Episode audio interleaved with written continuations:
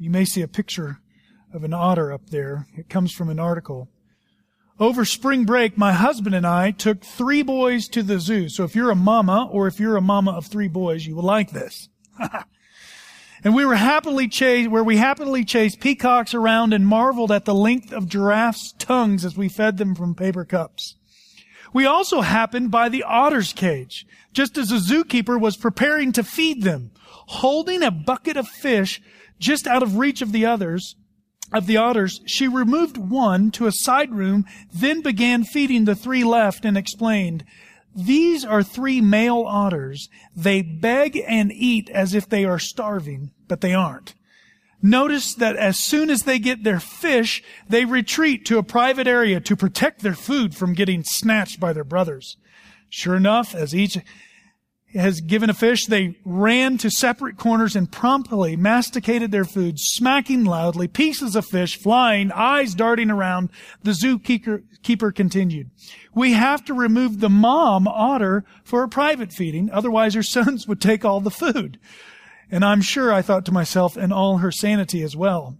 Somehow this all seemed vaguely familiar. With three growing boys, I have an ever increasing grocery bill and my name to them is not mom, but rather mom, can I have something to eat?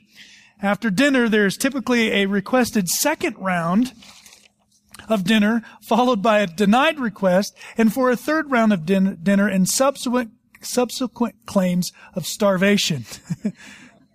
Now, rather than doling out fish, I'm more like a lion tamer in the ring, constantly feeding off hungry tummies.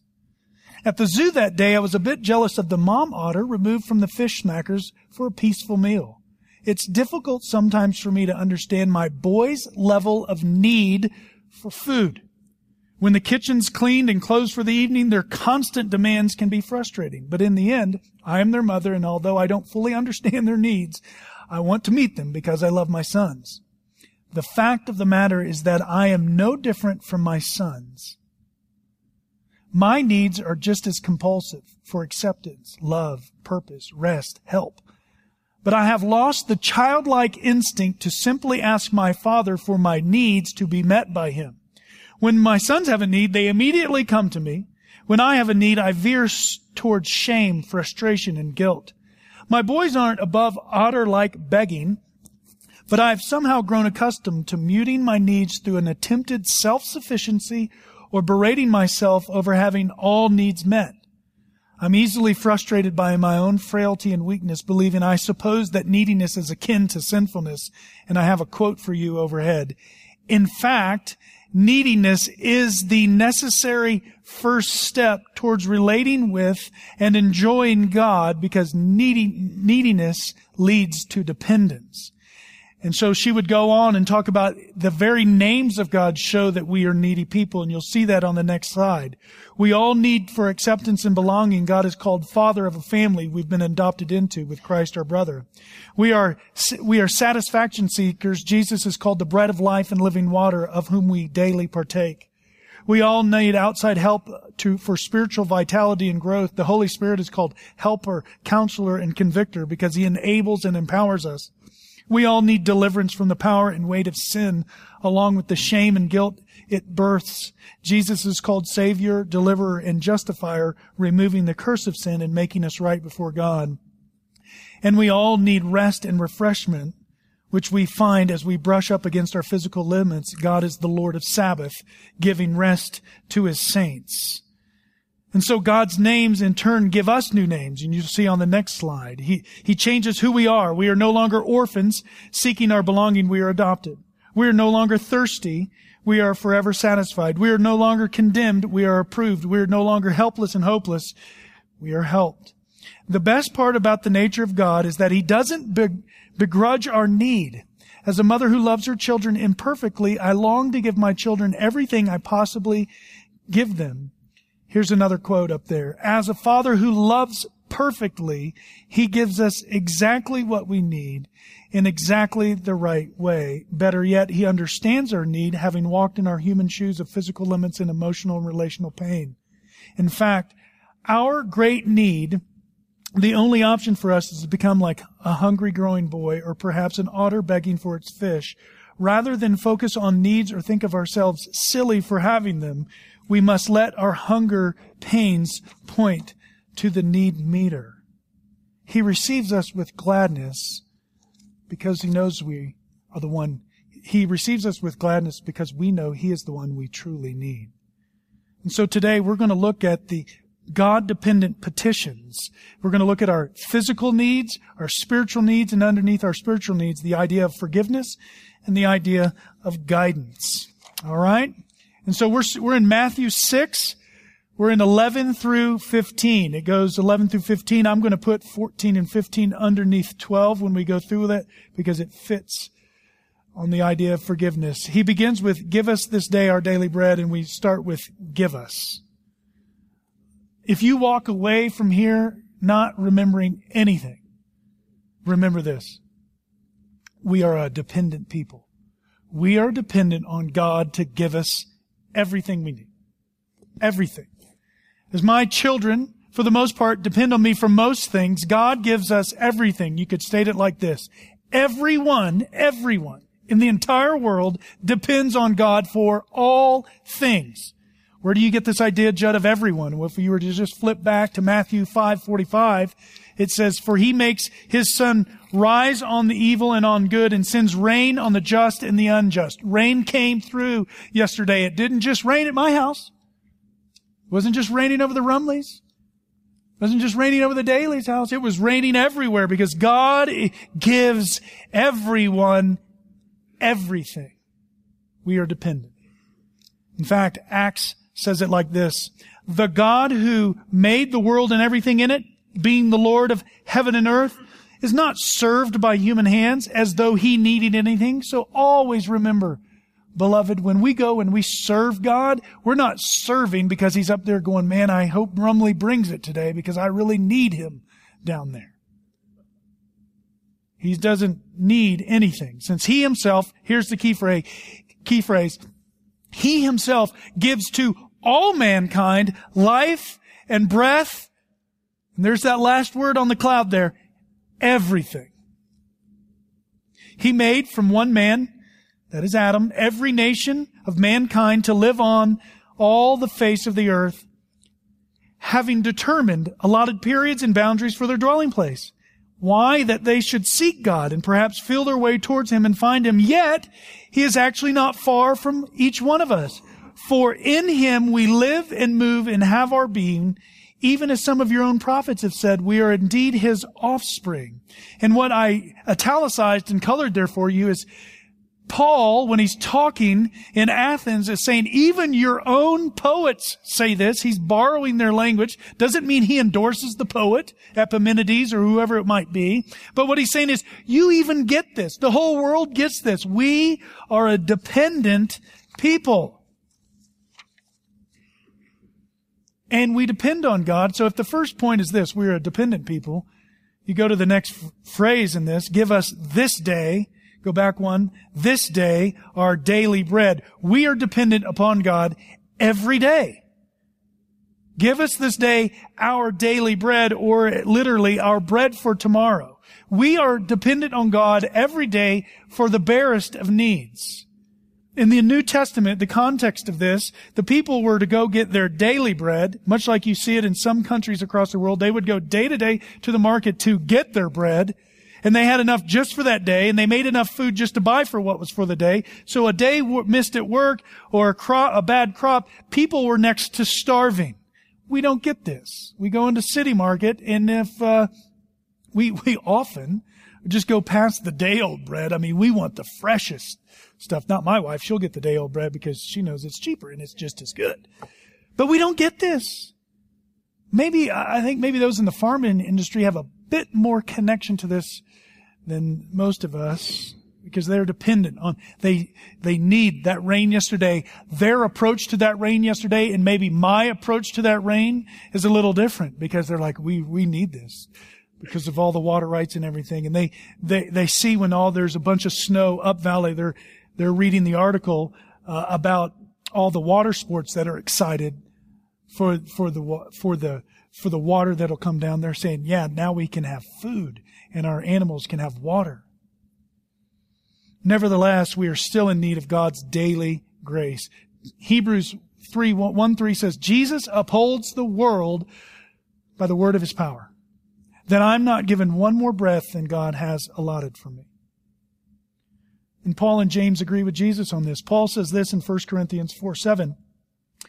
For he who sees everything different in you, what do you have that you did not receive? Nothing. If you then received it, why do you boast as if you didn't receive it? Paul's saying everything you have is a gift. James said it like this in James 1 17.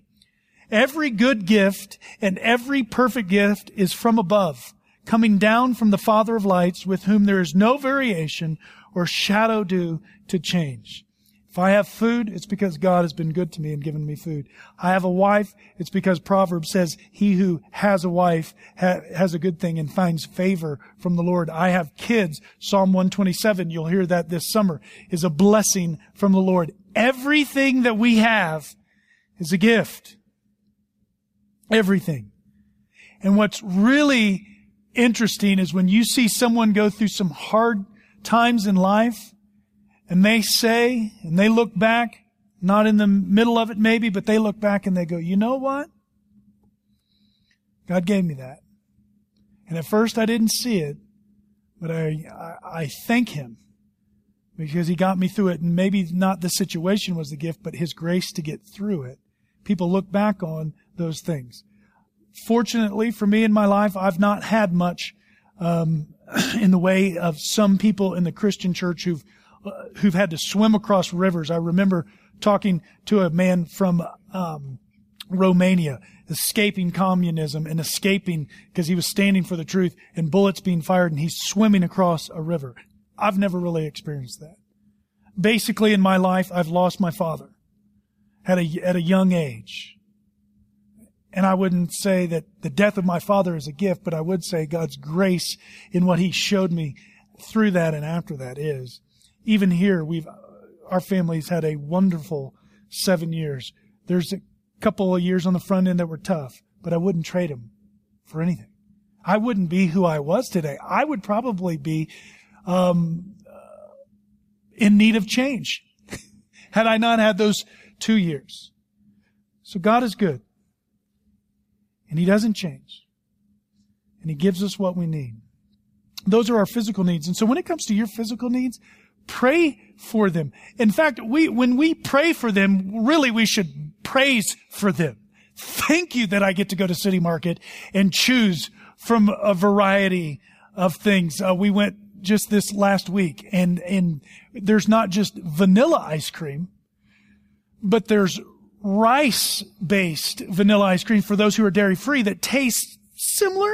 I'm not going to say it's the same, but there's a, there's a whole section of ice cream. God gives us more than we need. And so maybe we should praise him the next time. The next time, this is a good one. Whoever does the meal planning in your house, the next time you're making a list, Father, thank you. Yes, I have to go get milk, but thank you that you provide us milk. And thank you that life for us today doesn't look like it is for some. And then that should lead you to pray for those who, who it doesn't look the same. When, when you see City Market or wherever you go, you would pray for those. Lord, I pray for those in other parts of the world that don't have such a variety of milk, bread, and just the daily necessities. Pray for everything. We'll talk more about that next week when it says do all and pray without ceasing. But Pray for whatever you need. Now, I often use this when I'm talking on the Lord's Prayer. Praying for what we need is not like, oh Lord, I really would like that new Honda Ridgeline. Um, I need that, Lord. That Chevy, um, Chevy F-150. Is that Chevy F-1? Ford F, Ford, excuse me. I'm trying to, I'm trying not to, I'm trying not to discriminate against brands here. Ford F-150. The Chevy, whatever that is. Silverado. I need one of those, Lord. That would be so, I have no place to park it, but that's where I, I would need. Probably not. You can pray about it, but that's probably not what you need. Those are physical needs. Jesus said, and if you have food and clothing, you should be content. But greater than that is our spiritual need. So he moves from give us this day our daily bread and forgive us our debts as, notice, as, not because. This is where words are key. Forgive us our debts as we also have forgiven our debtors. He's not, Jesus is not compromising salvation here. He's not saying it's through works. This is correlation, not causation. He says, we forgive as we've been forgiven. It's not we forgive so that we can be forgiven.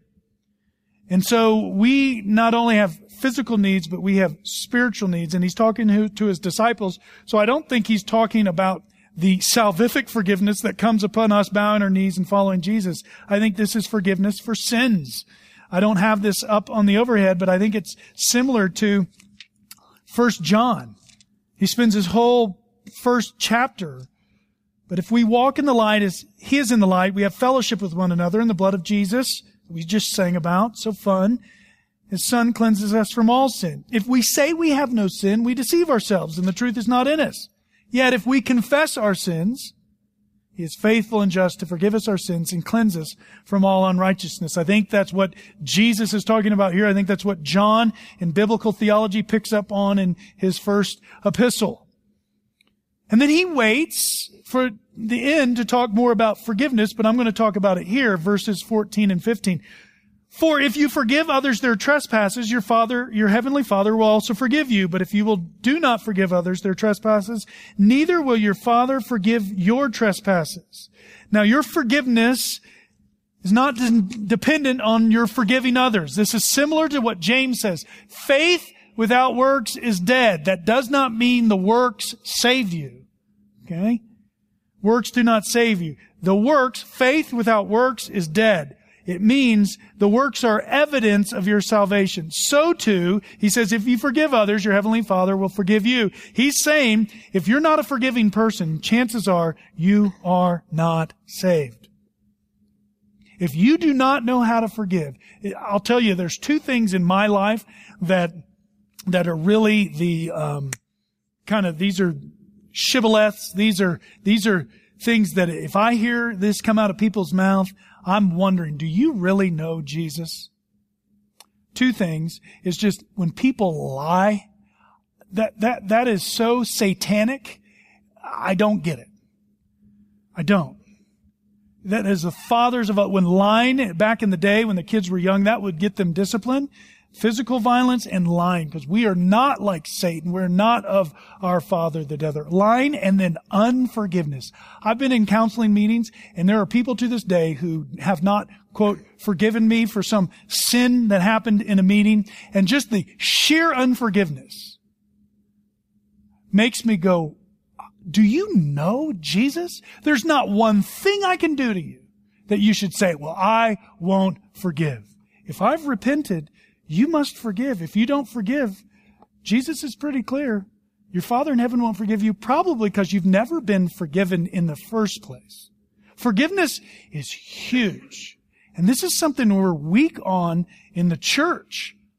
That we should, when somebody comes to me and says, I, I, just need to ask for your forgiveness, you shouldn't be really quick to write that off because maybe the Holy Spirit's at work and you go, okay, and you listen and you go, you're forgiven. You're forgiven. But there, there's this aspect of the vertical forgiveness that we, we forgive as Christ has forgiven us. We'll see that in Ephesians 4:32 if you wanted to show that right there. Well, Matthew 18:35 says when we forgive, we do it from the heart. It's not just a mere formality. We do it from the heart. Does your heart really forgive? In Ephesians 4:32, we should forgive others as Christ has forgiven us. Amen. And we're really good at, so well, I've, I've, I've left that, but as I was talking to someone earlier, there's a vertical relationship and a horizontal relationship, and forgiveness extends both of those. Absolutely, we say, God, I forgive them. But we need to be a forgiving people to one another. What happens though is we, we become offended, and sometimes rightly so, sometimes not rightly so, but we become offended, and all of a sudden now we're the arbiter and dispenser of grace that we're not going to forgive people. And we should be the most forgiving people on the planet. I know myself. If somebody's ever sinned against me and they, they come to me and say, hey, please forgive me, no problem. Because I know where I've come from. I know who I am. And I don't get to sit there and be unforgiving and, and put qualifications. Now, if they're unrepentant, Luke 17 has some things to say about that, but that's another sermon for another day. But the idea here is if you're not a forgiving person, you're not extending grace to others, the question would be, have you ever been forgiven? Have you ever been forgiven? So then we move from forgiveness into guidance. And lead us not into temptation, but deliver us from evil. Now some manuscripts add, and if, if you've got an ESV, it's probably a note one to four on your page and you look down and you see some scriptures add, for yours is the kingdom and the power and the glory forever. If you have a New American Standard, it's probably in brackets. I think that may be on the next slide there. Uh, for yours is the kingdom and the power and the glory forever. Amen. This is in the footnote in the ESV. It's in brackets in the NAS because probably, though it is absolutely true, God's is the kingdom, God's is the power, God's is the glory forever. It's much like the end of Mark, Mark uh, 16, 9 through 20. It's a latter addition. It was probably added to help in liturgical prayer. It is absolutely true, um, but it's probably not there in the original. Here's the key. Because of his power and glory and kingdom, God would never lead us into temptation like um, he had an option. God, God can't cause us evil. Nobody, God doesn't tempt. God tests. He doesn't tempt. And so this is the idea that he is, he is wanting us to be delivered from evil. And so we're, it's a polite request. Lord, whatever there is out there that you know Satan knows my hot buttons, please don't put me in those circumstances. And if you do, help me to get out of those. If, if I do walk up in your providence upon a situation I don't want to be in, give me that way of escape. You see that in 1 Corinthians uh, 10, 13. No temptation has overtaken you, as is common to man, but God is faithful. He will not let you be tempted beyond your ability. Here's the key. But with the temptation, he will also provide the way of escape that you may endure it. So God, when, it, when we say, Lord, lead us not into temptation, but deliver us from evil, and incidentally, that, that is probably more deliver us from the evil one, not that he removes us from the world, but he, he keeps us safe within it. God in every temptation offers a way of an escape. That's what it says in 1 Corinthians 10, 13. We can never ever say, don't ever ever say, oh, I was so tempted, but I didn't have a way out. Not according to the scriptures. Not according to the scriptures. No temptation has overtaken you, but such as has common to man. And understand, when it says that, this, I, I always want to say this during this verse 13 here. You're not, you, I'm going to say this two ways. You are special. I love all you. You are special. You're made in the image of God, saved by the grace of God. You're special, but you're not that special. That you, you're like, oh, you should see the temptations that come to me. No. No temptations overtaken you such as is common to man. We're all tempted. It's common to us. So it's not like, oh, I'm the only one. If you only knew what I was going through. No, I, I think there are many who are going through the same thing. God is faithful. So this one who will not lead us into temptation, how does he not lead us into temptation? He will not let you be tempted beyond your ability. He knows exactly how far you can go. But with the temptation, notice this, he will also provide the way of escape that you may be able to endure it. Now, I would be off if I didn't take you to the very next verse. Therefore, my beloved, flee. Flee. Here's how I've stated this. God has so designed this world that the answer to this prayer, lead us not into temptation, includes our responsibility. He's provided the way of escape. Flee. What are we to flee from?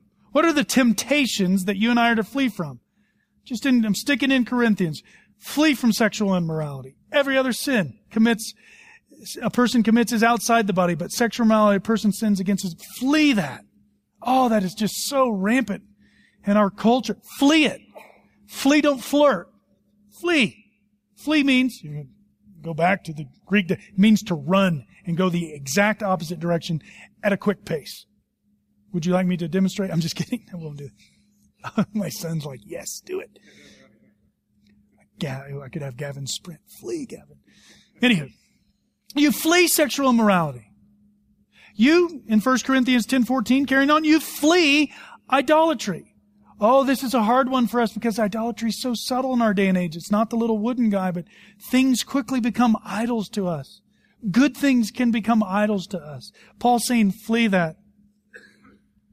1 Timothy 6, 11 and 12. But as for you, O man of God, flee these things. And I love this picture here. It shows an arrow of fleeing. You're moving away from something and pursue righteousness, godliness, godliness, faith, love, and steadfast, and steadfastness and gentleness. You're going somewhere else. You're always, people are always going to worship something.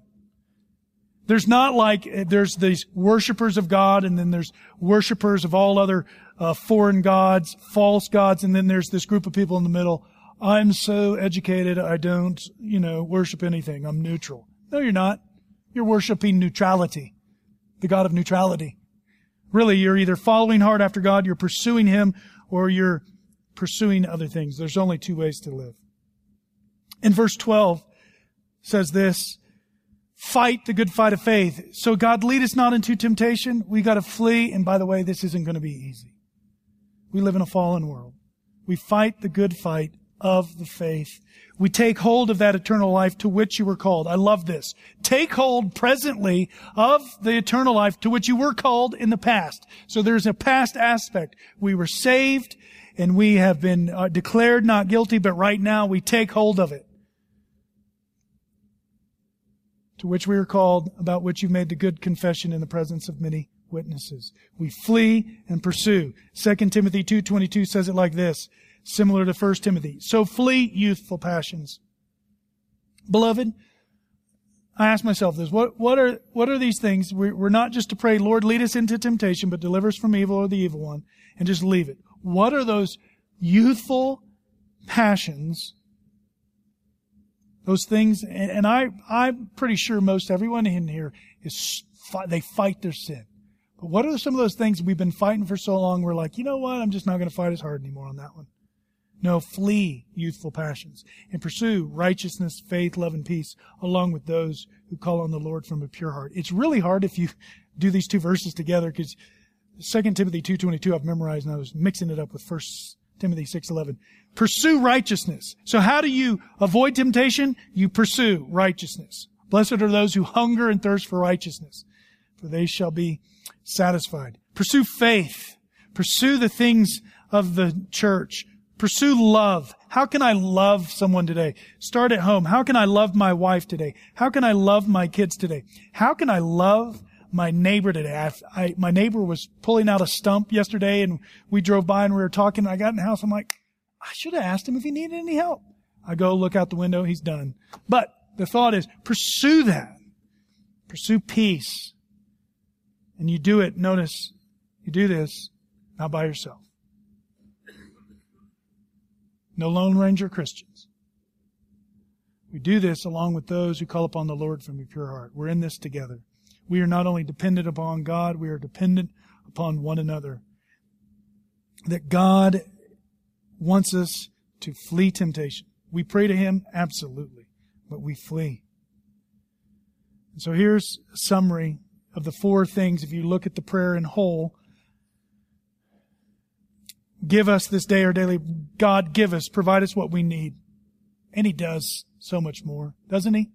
Doesn't He give us more than we, we need? And so much more. And, and we, we're speaking from a certain context here and we're not, we're not forgetting our brothers and sisters who are in other parts of the world that don't have what we have, but I'm speaking to you. This is contextualized for Eagle Bible Church on April 24th, 2016. God, give us what we need, and He does so much more. He does so much more. And sometimes He does things you're just like, what did, what just happened? So last week, one of the guys who's going to be preaching this summer said, Hey, do you have that commentary? I said, No, uh, I should have it Monday. And, and it didn't come Monday. But I got a text. Your, your order has been refunded. I haven't refunded my order. Then I get another text. The other part of your order has been refunded. Haven't done that either. Call them and they say, yeah, we're sorry. This is so mixed up. And I said, well, let, there's, there's this one email out here that says it may come today. Let me just see if it comes. So this big box comes. Praise the Lord. They are here. I go out. It's a little lighter, but these are smaller commentaries. I go out and he's already laughing. I open the box. I ordered 10 commentaries. I, I got 10 dog chew toys. And, and I'm sitting there going, what in the world? Okay. So do they get online, get the whole resend, you know, the return authorization sticker that I'm going to put on there. Reason I didn't order dog chew toys. I ordered books. Take that to the UPS drop off. The next day, and here's the point of this. You're like, where's he going with this? The next day, I get another e- email. Sir, we have refunded you. Basically, I got a double refund. Again. And I call him back and I said, this is getting out of hand. How many refunds are you going to give me? And they're like, you know what? This, this order has been botched. Yes, it has. Um, so I've got this refund, this refund, this refund, and, and then you've, and this all adds up to what I originally ordered. What about this one? Yeah, just keep it. Just keep it. Like you're not going to send me another email that says we've refunded your refund. we've taken back I was like, cool. I get off the phone. I tell Ashley, I said, just like God sometimes, just to give you something you don't even deserve. Probably for all the hassle I said on the phone. I don't know. But God is good like that, right? He, He gives us way more than we need. And then not only give, but forgive, pardon what we deserve. We deserve hell. We deserve to be eternally separated from Him. He is an absolute holy God. We don't deserve anything, and He gives us so much more. Jesus said, you remember, if you follow after me, I'll know 60 and a hundredfold for those here and in the eternity that He gives us a church. We aren't just forgiven individually, but he, He's given us a church. He's given us spiritual family. He's given us friends. He's given us so much. We should be so grateful that He hasn't given us what we deserve. If I go back and I look at my life and I go, God, just give me what I deserve, I wouldn't be here today. I would be in hell give and forgive and lead. Give us that path you want us to walk down, and He does. He, he gives us so much direction and deliver us, protect our lives along the way, and He does. He may not do it always, but He does. And so you see this traditional breakdown of the Lord's Prayer. We pray, hallowed be His name, that's His glory. His kingdom come, that's God's kingdom. His will be done. And then our physical needs, our spiritual needs, and our directional need. That, that is the common way people look at this. Three prayers to God, three prayers for us, that's good. But I think in light of this verse, 1 Corinthians 10:31, there's another way to look at this prayer. So whether, whatever you do, whether you eat or drink, do it all to the glory of God. Whether you eat a smoothie for breakfast, you drink a cup of coffee, he's saying in all the, the mundane things of life, whatever you do, do it all to the glory of God. And so you could look at this Lord's Prayer in a different way, and I think it's a, a good way, that shows us everything we ask for from God fits into a bigger picture. And the more I study biblical theology, the more I see this prayer fits within a chapter, which fits within a sermon, which fits within a, a book. Matthew, which fits within the Gospels, which fits within the New Testament, which fits within the Scriptures. So we get to be a part of this overarching principle of God being glorified. How is that? Because His kingdom has come, is coming, and will come. Amen? And His will has been done, is being done, and will be done on earth as it is in heaven. And so now I see my physical needs are in something bigger. It's not just about me, it's about God and His glory. And it's about my spiritual need. Not only does He create me, but He recreates me in the image of His Son. And not only does He create me and recreate me, He guides me to the very end. I think that's a good way to look at the prayer. And so I'll end with another article. This came out this week and my wife's like, have you seen this article? You need to read it. Okay. It's because it dealt with the Lord's Prayer. Gentlemen, this title of this article is called A Gutsy Prayer for Grown Men. You probably admire someone in your life for, they love, for the love they have for Jesus. You hear it in their voice. You see it in their smile. You feel it in their love for you. You know this person has communed with God personally, intimately, regularly. You assume they have a vibrant and consistent prayer life, even though you've never seen their private prayers. And you wish your relationship with God it was more like this. It's obviously no surprise Jesus, that Jesus' disciples experienced such closeness with him. Luke writes, Now Jesus was praying in a certain place, and when he had finished, one of his disciples said, Lord, teach us to pray. That was four weeks ago. We can safely assume that Jesus prayed with his disciples, probably regularly. They had heard him pray, yet this was different teach us to pray. Really meant, tell us what happens when you're alone with God. But Jesus says in the next few verses are the boldest, the boldest and most important words to take with us into prayer. Pray then like this, and you see it. Our Father in heaven, hallowed be your name. Your kingdom come, your will be done on earth as it is in heaven. Give us this day our daily bread, and forgive us our debts, as we have also forgiven our debtors, and lead us not into temptation, but deliver us from evil. You may have memorized a version of the Lord's Prayer when you were younger. It's simple enough for children to commit to memory, but we need to remember this is huge. This was, this was an insight. Jesus gave this prayer to 12 grown men. This is not just a prayer for a sixth grade Sunday school, but for all of life. Jesus taught these men this simple yet awe-inspiring prayer and then set them into the world to be persecuted and eventually killed for their faith. The Lord's Prayer isn't a childhood toy to be shelved and remembered with affection.